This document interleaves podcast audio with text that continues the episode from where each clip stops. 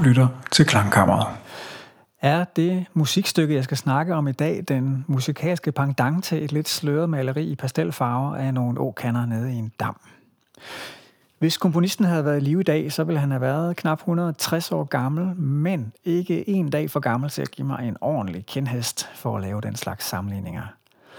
Velkommen til anden episode af Klangkammeret, Randers Biblioteks podcast med et afslappet og nysgerrigt forhold til klassisk musik. Mit navn er Mik Stegger. Jeg er bibliotekets musikformidler, og det stykke musik, jeg skal snakke om i dag, er præcis det stykke musik, som de her podcasts starter med. Musikstykket hedder Voile, og manden, som så ikke kan komme til at give mig en kindhest fra hendes sideskraven, hedder Claude Debussy. Voile er et lidt langsomt dvælende stykke musik, som bedst indtages, hvis man ikke har alt for meget adrenalin susende rundt i systemet. Så sæt dig godt til rette og prøv at lukke øjnene en gang. Her kommer et forlænget stykke af intromusikken, og bagefter så snakker jeg lidt om, hvad musikken måske skal forestille.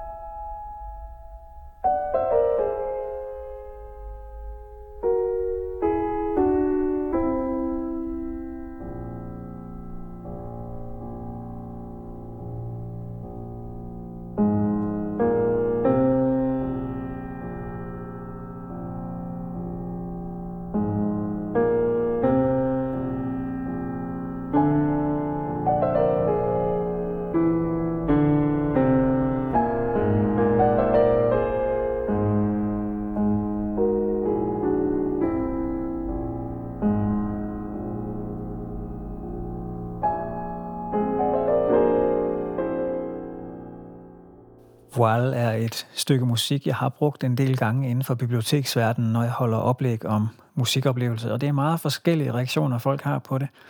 Nogle finder det smukt og er meget tiltrukket af det rolige tempo, mens andre oplever det som skummelt og, og ildevarslende. Hvis vi lige griber fat i det sidstnævnte standpunkt, så har de her folk måske fat i noget, uden at blive øh, alt for musikteoretisk, så bruger Claude Debussy rigtig meget en bestemt skala i det her klaverstykke. Og det er ikke en dur-skala eller en mål-skala, for at nu tage dem, vi er allermest kendt med, men heltoneskalaen. Hvis vi nu sammenligner med en dur-skala, så er den så kendt for os, at vi føler os hjemme i den, også selvom vi ikke har noget som helst begreb om musikteori. Hvis skalaen for eksempel kun når hertil, så vil det føles forkert, indtil det her sker. Pyha, der kom vi hjem. Dur-skalaen består af en ganske bestemt rækkefølge af halvtone og heltonespring. Først to heltonespring og et halvtonespring, og derefter tre heltonespring, og så til sidst et halvtonespring, hvor vi ligesom når i mål, ligesom vi hørte før. Heltoneskalaen derimod består kun af det samme spring fra tone til tone,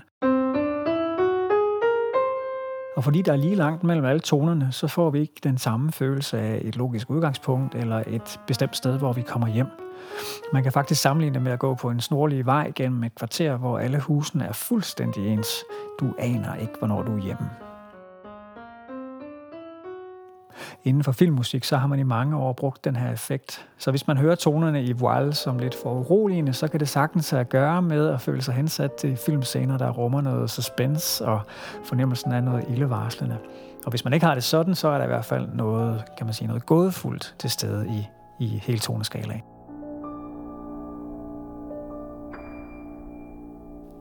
Og apropos gådefuldt, hvad betyder voile så egentlig?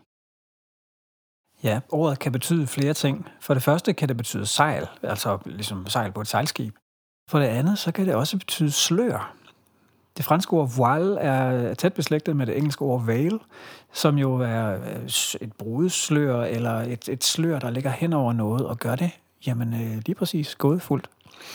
Og det er øh, lidt typisk Debussy, det vi har, har fat i her, og øh, det bliver en ting, jeg kommer til at forfølge i podcasten, det med musikkens betydning og Debussys måde at arbejde med betydning i titler og i toner.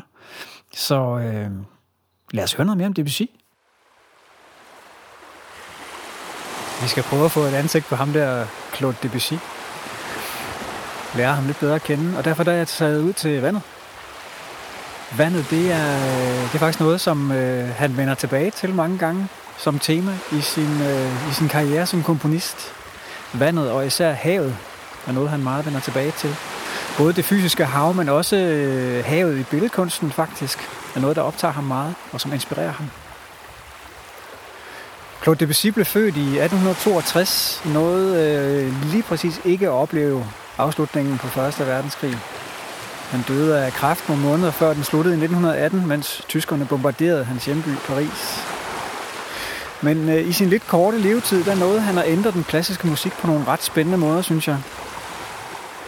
Han kom fra jævne kår, men øh, skæbnen ville, at han som barn fik lejlighed til at modtage klaverundervisning. Og det stod øh, faktisk hurtigt klart, at han havde et udpræget talent for musik.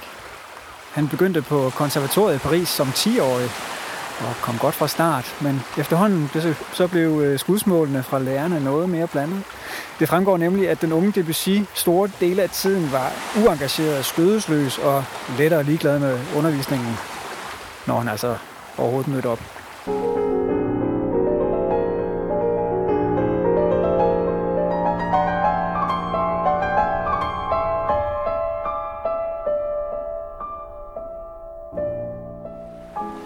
der er jo nok flere ting i det. For det første, så var Debussy hverken den første eller sidste pubertære knægt gennem tiden, som kunne blive forfalden til at sidde og kigge lidt ud af vinduet, når undervisningstimerne blev lidt lange. Men øh, for det andet, og hvad der nok er væsentligt mere vigtigt for den her fortælling, han kedes også, fordi han så undervisningen som begrænsende. Han var, han var simpelthen uenig, når han fik at vide, hvad den korrekte måde at skrive musik på det var. Han havde en fornemmelse af, at musikkens verden var meget større, end hvad professorerne på konservatoriet fortalte ham. Og den her nysgerrighed i forhold til, hvad musikken kan udtrykke, og hvordan den kan rammesættes, det var karakteristisk for Debussy.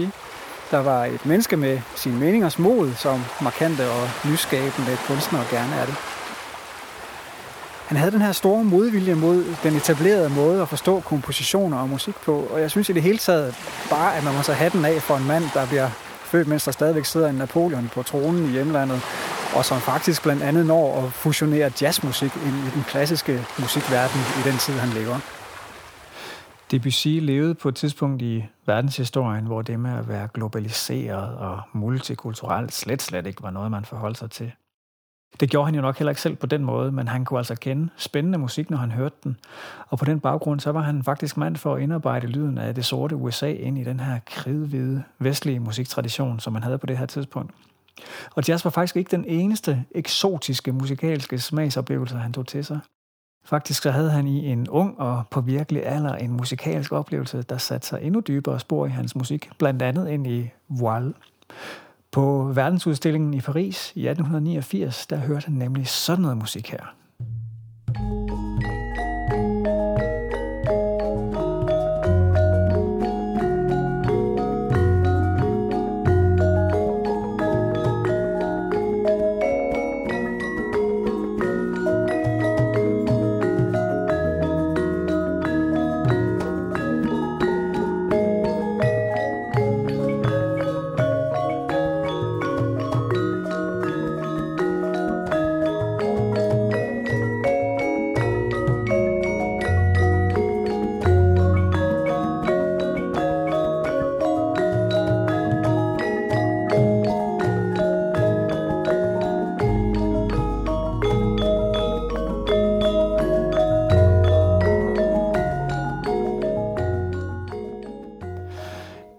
Lyttede til her var musik fra Indonesien, spillet på traditionelle instrumenter, det man kalder for gamelan-musik. Og på en af standene på verdensudstillingen i Paris i 1889, så stod der sådan et gamelan-orkester og spillede. Når man tænker på, hvor fremmedartet klangene her stadig lyder i en tid, hvor vi trods alt rejser meget rundt i verden og har adgang til gigantiske mængder tværkulturelt input i digital form via nettet, så er der ikke noget at sige til, at den unge, nysgerrige Debussy blev fanget ind. I et øh, gamelan-orkester, så fylder slagtøj rigtig meget, men samtidig så har det her slagtøj faktisk en meget rund og blød lyd, hvilket er med til at give et meget varmt helhedsindtryk. I sidste episode af Klangkammeret, der snakkede jeg om de tyrkiske elitetropper, janitsharerne, der brugte lyden af slagtøj til at skræmme livet af fjenderne. Og her må man sige, at vi er i den helt anden ende af skalaen på det område. Meget af slagtøjet i gammelanorkestrene er stemt til toner. Øh, det er faktisk små gonger af bronze eller messing, som man slår på med filtkøller. Og når man stemmer dem, så arbejder man bevidst med, at de ikke stemmer 100% ens. Det kan godt lyde lidt specielt i vores ører, fordi i vores vestlige musiktradition, så er det jo nærmest en dødssynd, når noget ikke stemmer, eller når nogen synger falsk. Men når man gør det helt rigtigt, så resulterer det egentlig bare i, at den samlede lyd bliver bredere og mere diffus og ja, mere sløret. Og alt det her holdt sammen med, at man i traditionel indonesisk musik i udgangspunktet slet ikke bruger det tonesystem, som vi kender, med 12 halvtonetrin, som vi kan lave forskellige skalaer ud af.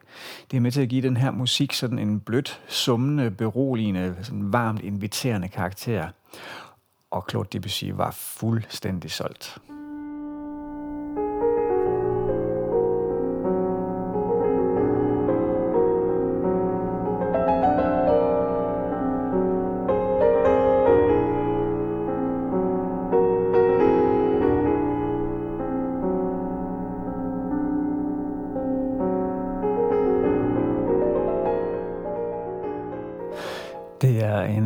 Nærliggende tanke for mig, at brugen af heltoneskalaen i Voile har været en måde for Debussy at nærme sig noget af det helhedsindtryk, han oplevede fra Gemelan-orkestret i 1889.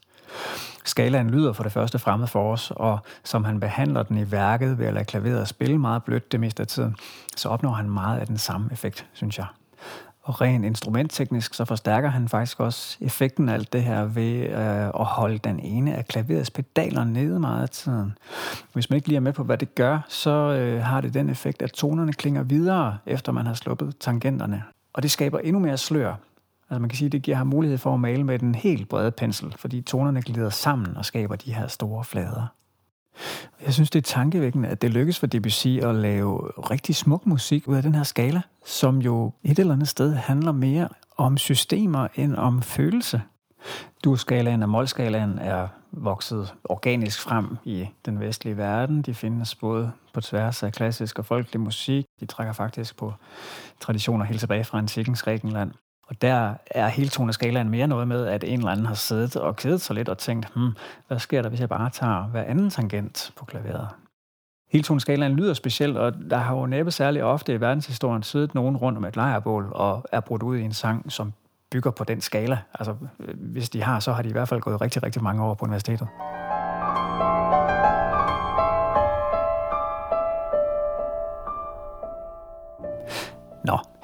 Debussy var en øh, komponist, som forstod at dosere sine virkemidler. Voile er jo det her stykke, som har den her meget dvælende, flydende karakter, og klaverspillet er gennemgående ikke særlig kraftfuldt, men øh, lidt over halvvejs, så kommer der faktisk et kontraststykke, hvor der sker noget lidt andet. Det skal vi lige prøve at høre.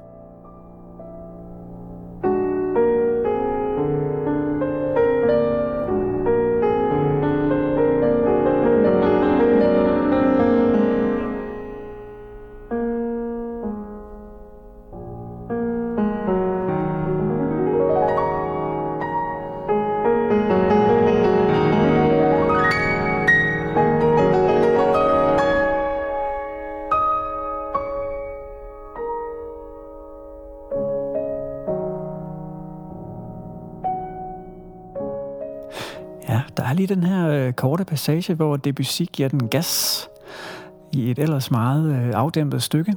Og han skifter faktisk også skala til det, der hedder pentatonskalaen. Han bruger simpelthen kun de sorte tangenter på klaveret her. Og så, efter at have været her omkring, så skifter han simpelthen tilbage til hele heltoneskalaen.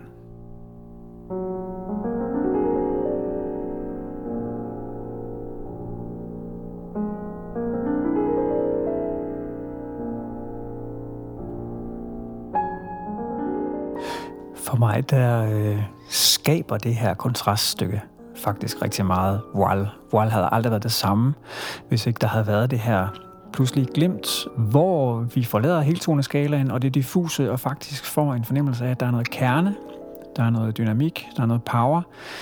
Det er lidt øh, solen, der bryder igennem de slørede skyer her, før vi vender tilbage til den diffuse heltoneskala igen.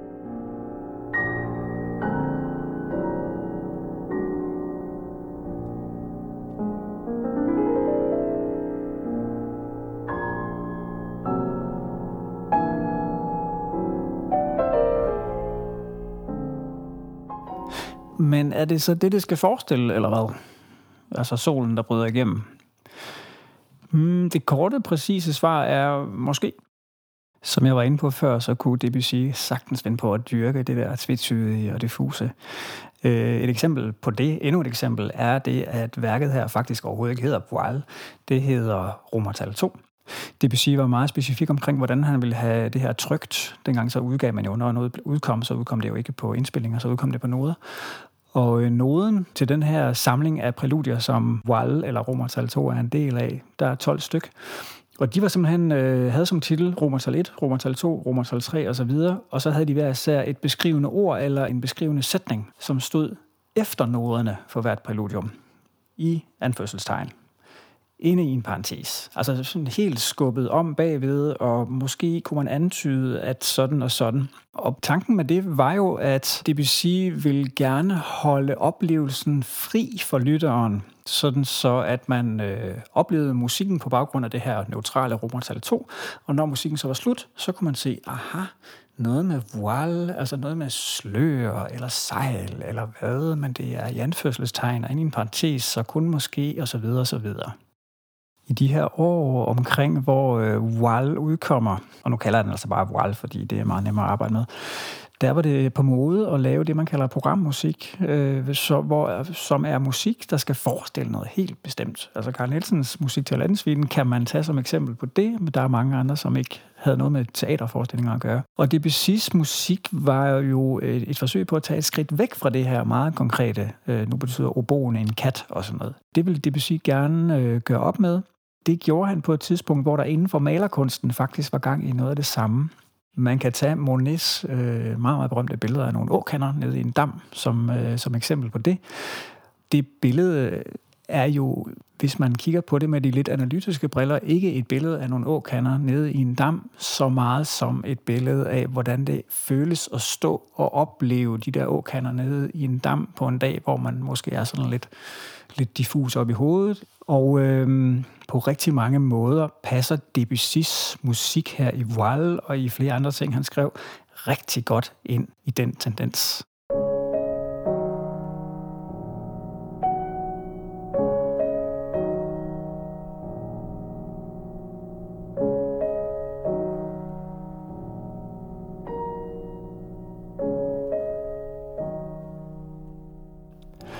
Hovedpersonen selv vil dog helst have sig den slags øh, sammenligninger frabedt. Han synes, det var noget pjat.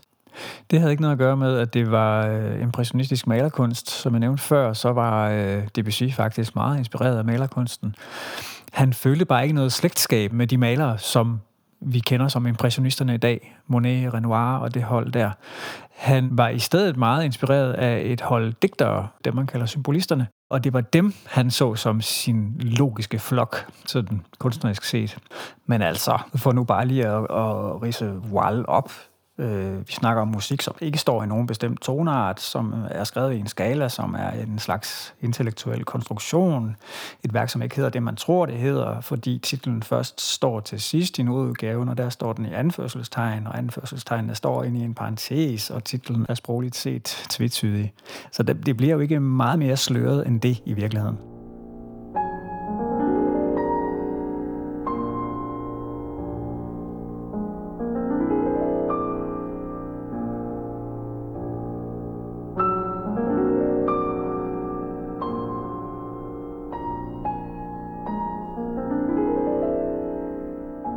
Det med, hvorvidt Debussy var impressionist eller ej, er noget, der har optaget øh, mange mennesker inden for den akademiske verden i, øh, i mange, mange år. Selvom jeg hører hanerne blive spændt på akademiske pistoler nær og fjern, så våger jeg alligevel pelsen og siger, at øh, vi har en bevismængde, som er ganske overvældende. Der er en sammenhæng her.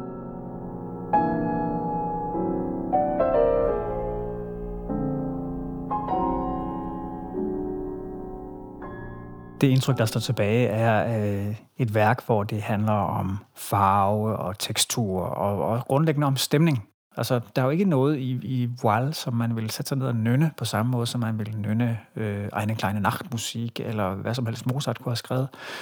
Det er et værk, der handler om noget andet.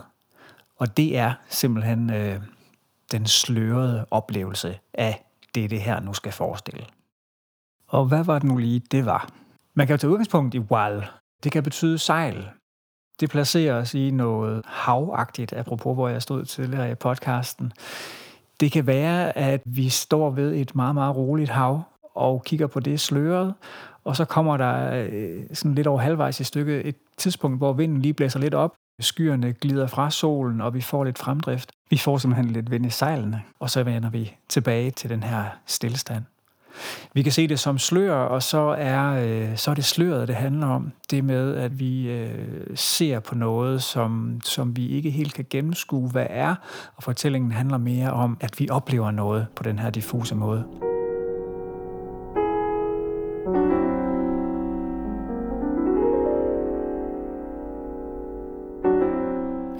Der er også en tredje mulighed, som jeg gerne vil, øh, vil præsentere, takket være en kvinde, som trofast kommer til mine lytteklubber på Randers Bibliotek.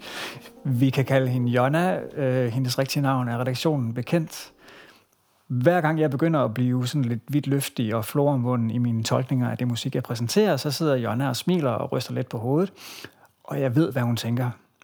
Hun tænker, mm, der er også den mulighed, at det bare er musik. Og det har hun fuldstændig ret i. På sin vis var Claude Debussy faktisk selv inde på noget af det samme, selvom han jo gerne pegede lytteren i sådan bestemte retninger med sine værktitler. En gang så var han oppe og diskutere med en lærer, han havde haft på konservatoriet, og selvom diskussionen handlede om det med, hvor nødvendig musikteori egentlig er, når man komponerer, så tror jeg godt, at pointen kan overføres. Debussy sagde sådan lidt frit oversat, der er ikke nogen holdbar teori. Man skal bare lytte. Glæden ved musikken er den lov, der gælder. Noget af det, der giver mig glæde ved Debussy, er, at han, ligesom andre dygtige komponister, får mig til at lytte på en måde, hvor det er lige meget, at hele toneskalaen er dominerende i voile. Så bare glem alt, hvad jeg har sagt de sidste 20 minutter. Uanset hvad, så var det, hvad det kunne blive til i øh, denne episode af Klangkammeret. Jeg håber, du har fået lyst til at lytte til øh, Wild selv. Mit navn er Mik Stegger. Jeg er glad for, at du lyttede med, og øh, jeg håber, vi høres ved i næste afsnit.